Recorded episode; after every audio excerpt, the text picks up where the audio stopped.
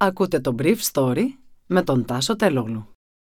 Χορηγός του Brief Story είναι το Avra Carbo. Avra Carbo, ένα ανθρακούχο, φυσικό, μεταλλικό νερό που προσφέρει sparkling εμπειρίες.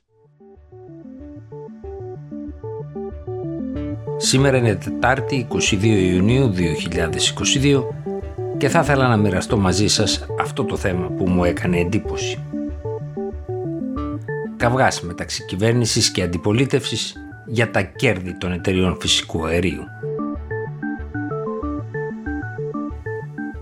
Όλα ξεκίνησαν με ένα ενημερωτικό σημείωμα της Ρυθμιστικής Αρχής Ενέργειας που ήρθε με εξαήμερη καθυστέρηση. Η κυβέρνηση δηλαδή το ήξερα από την προηγούμενη εβδομάδα. Σύμφωνα με το σημείωμα, όλες οι εταιρείες που δραστηριοποιήθηκαν στην προμήθεια ηλεκτρικής ενέργειας το 2021 εμφάνισαν ζημιές καθώς απορρόφησαν μέρος της αύξησης των τιμών της χονδρεμπορικής αγοράς, ιδίως εξαιτίας των συμβάσεων με τελικούς πελάτες που προπήρχαν της ενεργειακής κρίσης. Δηλαδή, αγόραζαν πιο ακριβά από ό,τι είχαν δεσμευτεί ότι θα πουλήσουν στους πελάτες τους. Η πλειονότητα των προμηθευτών ηλεκτρικής ενέργειας σημείωνε ήδη ζημιές κατά τα έτη 2019 και 2020, συνεχίζει η ΡΑΕ. Σημαντικό περιθώριο κέρδους είχε και τα δύο έτη η δεσπόζουσα επιχείρηση η ΔΕΗ-ΑΕ. Η εξαγωγή συμπερασμάτων στη λιανική αγορά του φυσικού αερίου, συνεχίζει η αρχή, είναι εξαιρετικά δυσχερής καθώς παρατηρούνται σημαντικές διαφοροποιήσεις μεταξύ των εταιριών ως προς το περιθώριο κέρδους. Εταιρείες που δραστηριοποιούνται κατά κύριο λόγο στη χονδρεμπορική αγορά του φυσικού αερίου έχουν θετικό περιθώριο κέρδους. Αξίζει να σημειωθεί, υπογραμμίζει η Ρυθμιστική Αρχή Ενέργειας, η σημαντική αύξηση του περιθώριου κέρδους της ΔΕΠΑ εμπορίας ΑΕ από 7% το 2019 σε 24% το 2021. Πρόκειται για έναν υπερτριπλασιασμό. Παρ' όλα αυτά υπάρχουν και κάποια αστερίσκοι σε αυτά τα νούμερα. Ένα μέρος των εσόδων της εταιρείας, 83 εκατομμύρια, προέρχεται από απόφαση διαιτησίας με την τουρκική Μπότας που το καταβάλει σε δόσεις. Μέσα στο 2022 η ΔΕΠΑ Εμπορίας κατέβαλε στην Μπότας 50 εκατομμύρια δολάρια για χρεώσεις take or pay του έτους 2021 ενώ εκρεμεί η πληρωμή 40 εκατομμυρίων ευρώ στην Gazprom επίσης take or pay. Τι είναι το take or pay?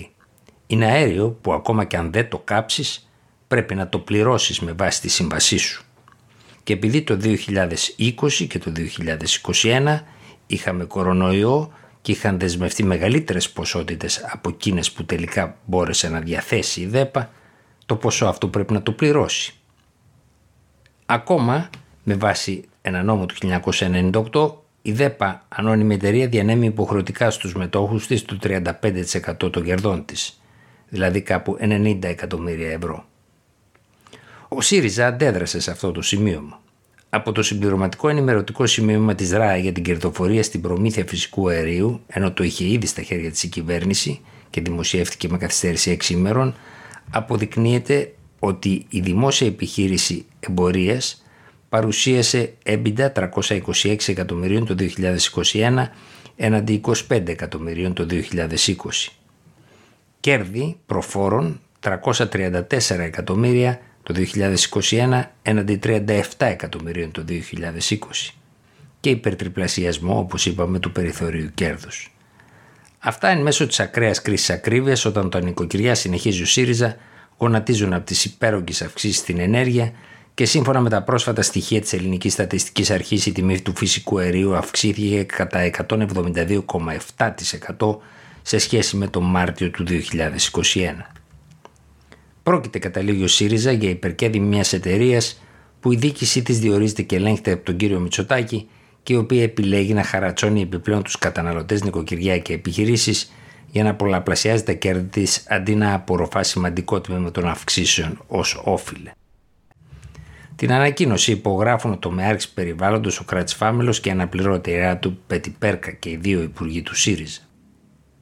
Από την πλευρά του, το Υπουργείο Περιβάλλοντος απάντησε στην ανακοίνωση του ΣΥΡΙΖΑ σημειώνοντας ότι η ΡΑΕ προχώρησε στη σύνταξη του πρόσθετου ενημερωτικού σημειώματος μετά από αίτημα της κυβέρνησης.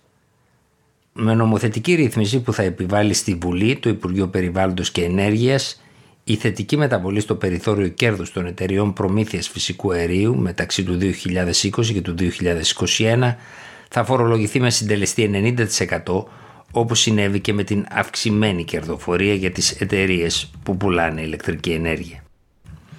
Τα έσοδα από την επιβολή του έκτακτου τέλους θα δεσμευτούν υπέρ του Ταμείου Ενεργειακής Μετάβασης και θα αξιοποιηθούν για την επιδότηση των λογαριασμών ηλεκτρικής ενέργειας και φυσικού αερίου επαγγελματικών καταναλωτών και νοικοκυριών. Αντιλαμβανόμαστε, καταλήγει το Υπουργείο, ότι ο ΣΥΡΙΖΑ ενοχλείται από το γεγονός πως η Ελλάδα έχει λάβει τα σημαντικότερα μέτρα στήριξης της κοινωνίας από τις επιπτώσεις της διεθνούς ενεργειακής κρίσης, όπως άλλωστε επισημαίνουν ευρωπαϊκοί φορείς. Ενδεικτική είναι η πρόσφατη έκθεση του Ινστιτούτου Μπρούγκελ, σύμφωνα με την οποία η Ελλάδα έχει κάνει τις μεγαλύτερες δαπάνες ως ποσοστό του ΑΕΠ 3,5% μεταξύ των 27 κρατών μελών για την ενίσχυση νοικοκυριών και επιχειρήσεων. Ήταν το Brief Story για σήμερα Τετάρτη 22 Ιουνίου 2022.